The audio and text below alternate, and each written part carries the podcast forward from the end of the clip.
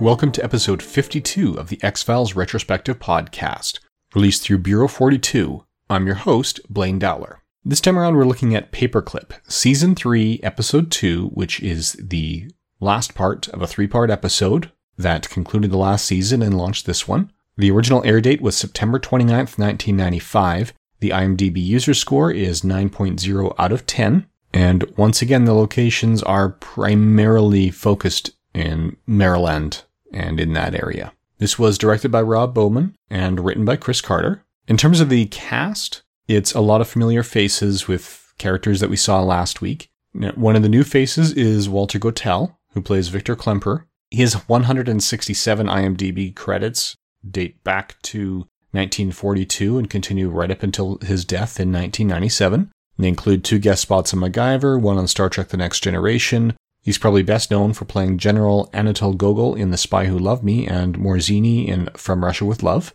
In this episode, he's a Nazi scientist who worked with the US government to do experimentation in what Scully believes is experimentation on humans, what Mulder believes is an experiment designed to create an alien human hybrid. The character is based on a man named Strughold, who was a Nazi scientist that was protected by the American government as he worked for them, and is the namesake of the mining facility that Klemper sends them to he was not deliberately inspired in any way by Victor Klemperer, a German Jew who escaped persecution by coming to American controlled territories. Now the elders are back, including John Neville.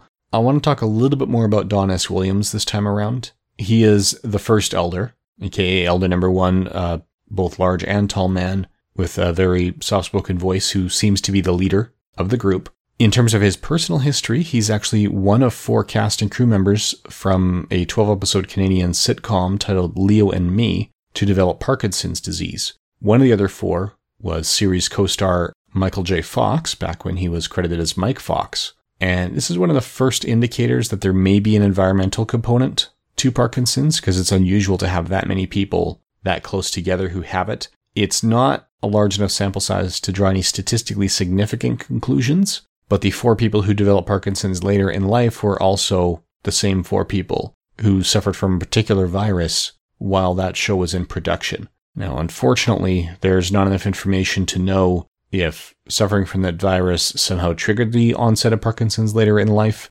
or if a genetic predisposition to Parkinson's disease was also somehow responsible for giving them a genetic predisposition that makes it difficult to fight that particular virus. So it is catching that virus a symptom of Parkinson's later in life, or did it somehow cause it? That is not clear because there just weren't enough people involved to find out.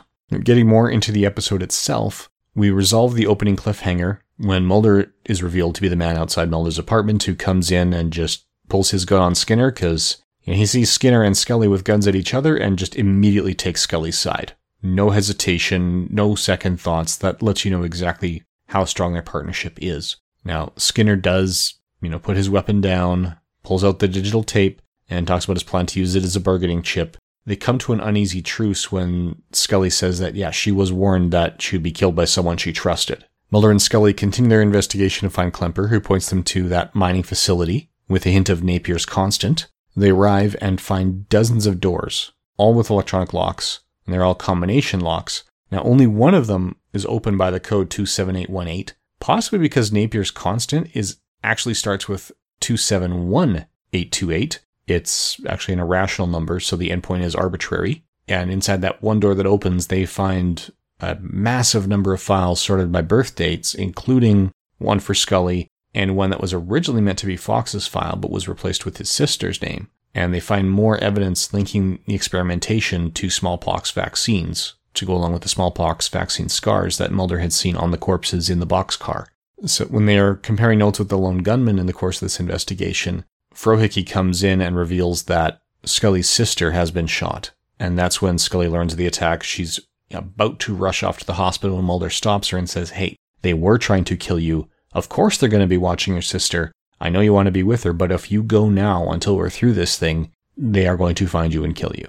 She does recognize that he's right. Albert Hosteen goes in her place to pass the message along. Skinner does follow later as well, saying that, yeah, she's in a tight position right now. She wants to be here, but she can't. Now, Skinner notices a suspicious man. Hosteen says that he's been very interested in this room when Skinner follows him, He's attacked by Krychek, Louis Cardinal, and another gentleman who steal the digital tape. So it's no longer in his possession. The cigarette smoking man actually orders the others to kill Krychek, and he's saved because he notices the digital clock in the car disappear when everyone leaves him alone. He survives the car bomb, escapes the country by essentially telling the cigarette smoking man, hey, I'm gone. If I so much as feel your presence, I'm going to make you a very, very famous man. That call comes in while the cigarette smoking man is in the room with the elders, and he plays it totally differently, saying, Oh, yeah, we've got confirmation the tape is destroyed. It's all good. Skinner wants to bargain for the lives of Mulder and Scully, but there will be no bargain because he no longer has any leverage. Now, whether or not the bargain happened, Mulder left up to Scully. He wanted to follow it through to the end, but Scully said, No, I want to see my sister. We need to take the deal and get out of this.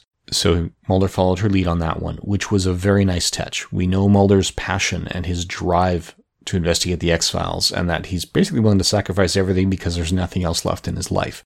Whereas Scully has a life, and she's not willing to make that same level of sacrifice. This leads into one of my favorite Skinner scenes of the entire series, where he stands there and faces off against the cigarette smoking man, trying to negotiate. And cigarette smoking man or cancer man says, Hey, you've got nothing to negotiate with. You don't have the tape.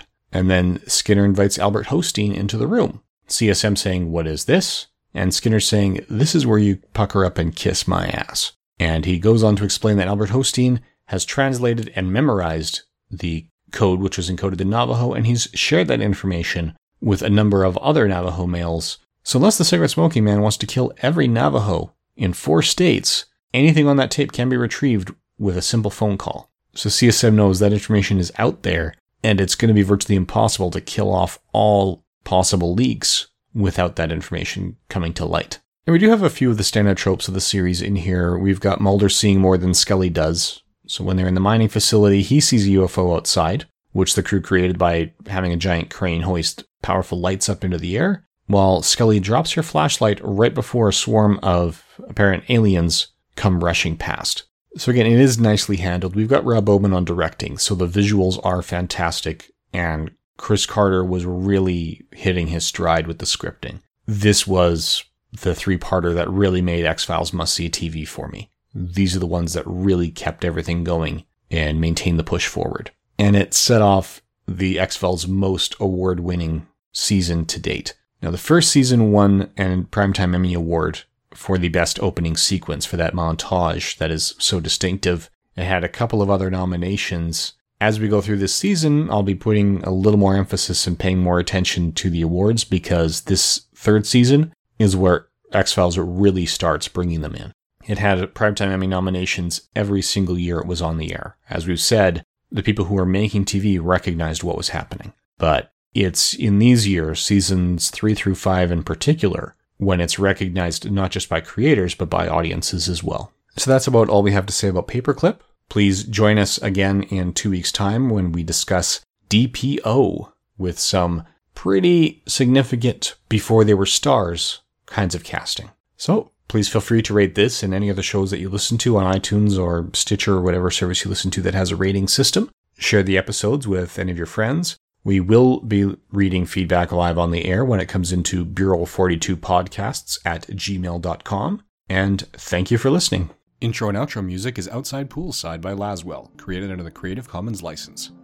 All other content copyright 2015 Bureau 42.